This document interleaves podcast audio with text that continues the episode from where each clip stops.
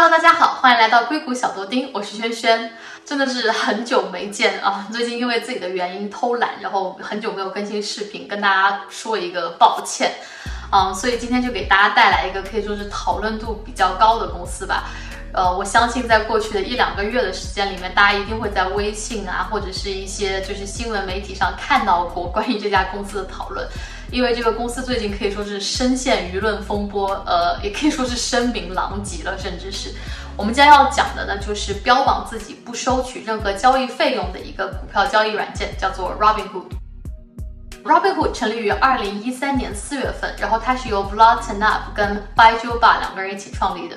从这个名字是不是大家就应该发现他们两个并不是土生土长的美国人？Vlad 呢，他是这个保加利亚的移民，五岁的时候来到美国的。然后这位叫白酒的兄弟呢，他是一个印度的第二代移民。呃，我不知道他跟白酒是不是有什么关系，但是 anyway，反正他不是中国人，是一个印度的兄弟。我在网上有试图找一些他们两个的采访，就是关于他们平时的生活啊，或者是他们两个的创业的历程啊之类的，但是看到的资料都非常的少。我能找到呢，就是他们两个都是 Stanford 的同学，然后在 Stanford 读书的时候就可以说是志同道合，就决定要一起创业。他们两个其实在二零一零年就创立了第一家公司，叫做 Salaries。这个公司呢是做高频股票交易的。呃，这个公司在网上并没有什么信息，为什么呢？因为这个公司只存在了不到一年的时间。二零一一年，他们就把那个公司关了，重新开了一个叫做 Coronos Research。它是卖一些这个比较这个低延时的软件给这些就是股票交易所啊或者是银行啊之类的。大家都知道，就是跟股票交易需要非常快的处理速度嘛，所以他们对这个这个反应速度就很有要求。他们就是专门卖这一类的软件给这些银行。那大家回看是不是发现，其实他们之前创立的这两家公司可以说是为 Robinhood 的这个至少产品技术方面吧打打下了一个比较结实的基础。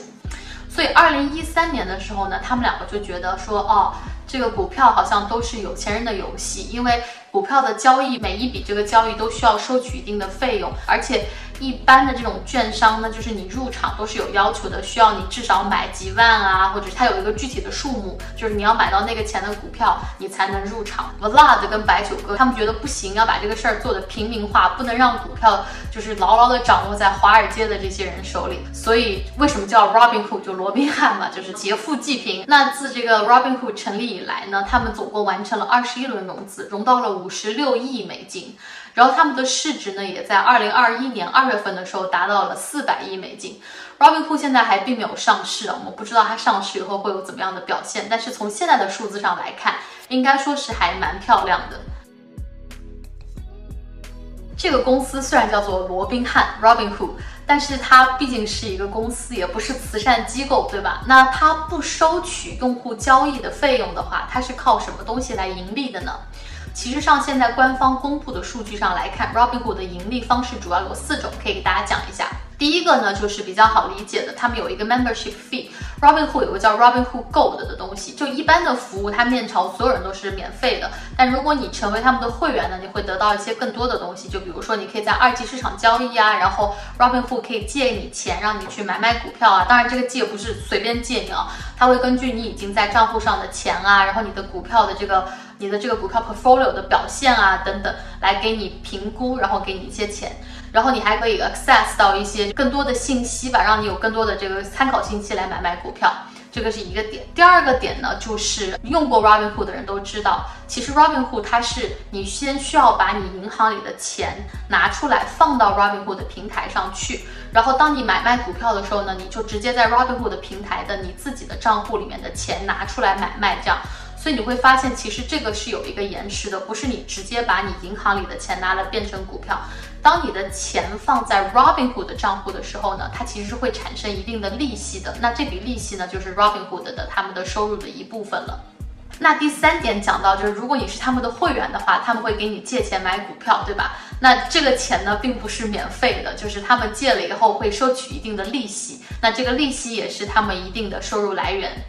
那第四个点呢，就比较这个争议比较大了，就是 Robinhood 会把他们所有客户的这个交易信息卖给一些高频交易公司或者是银行之类的。这个东西好像听上去觉得特别不对劲啊，就是觉得就我们散户又被欺负了，这个 Robinhood 不干好事儿。但是其实这个事儿在美国是合法的，大部分的这个券商也好，这个股票交易平台，他们都是会去买卖这个用户的信息的。呃，虽然说这个事儿是合法也正常的，但是 Robinhood 因为做的有点过了，它其实也引到了不少的官司。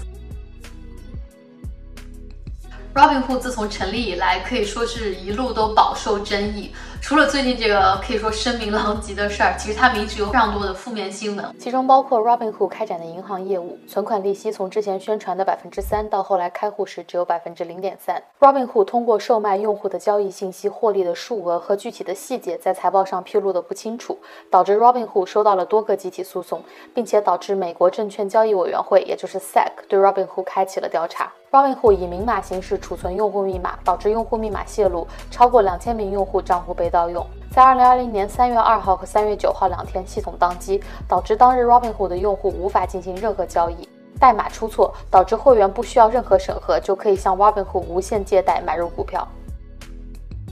那最后一个也是最严重的，就是 Robinhood 禁止了包括 GameStop 在内的十三只股票在 Robinhood 上的交易。这个事情已经闹得非常非常的大了，也是这个事儿造成了 Robinhood 现在可以说是声名狼藉。如果还有不太清楚的朋友们，可以自己在网上搜一下，我在这里就不详细的说了。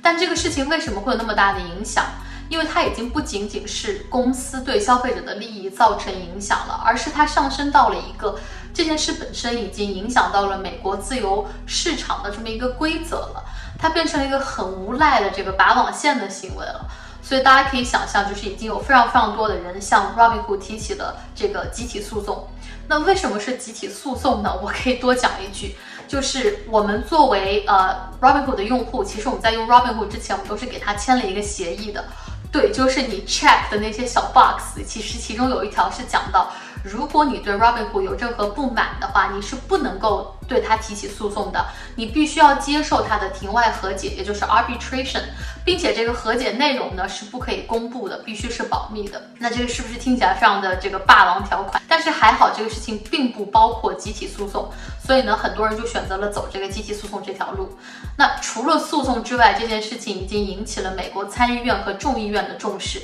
他们都向这个 Robinhood 提出了要有这个听证会的要求。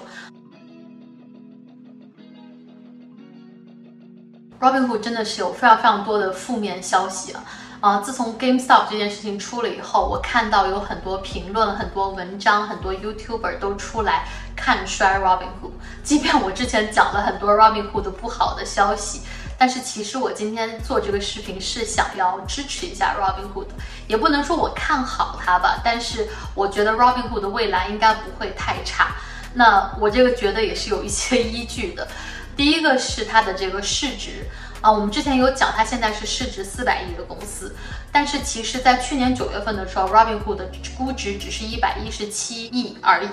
然后到十二月份，它当时准备上市的时候，也就是两百亿加的样子。所以大家可以看到，即便有这么多的负面消息，但是这个资本市场对 Robinhood 还是很有信心的，它这个估值还是在暴涨啊。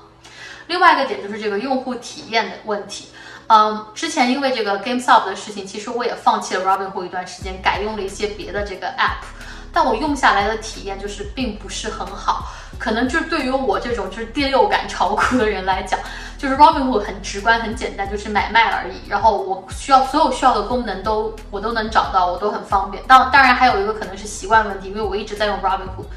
但是另外一点就是，其他的网站提供的那些东西太复杂了，他们有提供很多走线图啊，很多数据，这些东西对我来讲并不是那么有用，然后反而会让我觉得这个页面太复杂，不太好用，所以我没有花很久的时间，我又用回了 Robinhood。不知道有多少人跟我一样啊？可能还是有挺多像我这样第六感炒股的朋友，或者是很多朋友用了别的软件不喜欢，又回归到 Robinhood 的。Robinhood 的未来会怎么样？我觉得很难说，但是它在历史的长河里一定是留下了浓墨重彩的一笔。Robinhood 真正做到了带散户入市，拿我自己为例，我以前是根本不敢碰股票的，就小时候看爸妈炒股，觉得哇这个事儿好复杂，你还要看什么 K 线图，什么什么各种东西，看不懂。然后另外一个原因是，就是你每一个股票交易你要费用嘛。然后对于一个这个职场新人来讲，我当然是不想把我就为数不多的积蓄花在这件事情上的，所以当时就没有去做这件事。一直到 Robinhood 出现以后，我觉得哦，其实炒股这个事情也可以很容易、很直观，所以我才有去进入到股市。我周围有很多很多的朋友跟我的情况是一样的，就 Robinhood 基本是带领他们进入这个股市的敲门砖，所以这个 Robinhood 在带散户入市这件事情上可以说是功不可没。华尔街的人曾经都觉得这个散户就是韭菜，来了就割，来了就割。但是 GameStop 这件事情可以说是改变了这个认知，让大家知道其实散户集结起来也可以是一股力量。那 Robinhood 也是为这股力量储蓄了非常多的弹药的，让这个股票的市场变得更加的有趣，更加的多样化。所以 Robinhood 的未来到底会怎么样？我们一起拭目以待。谢谢大家的观看，如果大家有任何问题的话，都欢迎在留言区里面讨论。如果喜欢我的话，一定要给我点赞和订阅我哦，谢谢大家，拜拜。